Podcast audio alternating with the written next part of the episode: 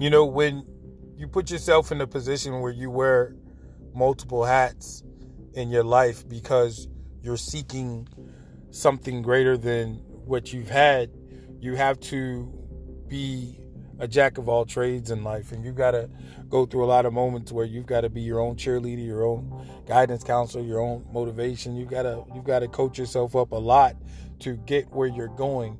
And most of the time you have to only depend on you and you've got to keep that right mind focused and prepared for success, prepared for winning, and picture that, envision that, and know that it's coming to you because it belongs to you, because success is attracted to successful things.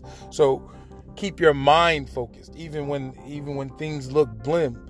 You have to picture yourself as a winner at all times. Imagine yourself in a room full of mirrors and all you see is yourself. You're in a good position because you're a winner. So you're surrounded by winners. So keep that in mind, use it, build on it, do something that's going to make an impact in your life and the life of those who are around you. And be careful about how you give that energy out because you can't get it back. But be your own motivation, be your own thrive, be your own cheerleader, be your own success story, be your own inspiration, be your own coach, and be a winner because that's what you are. That's why we're here.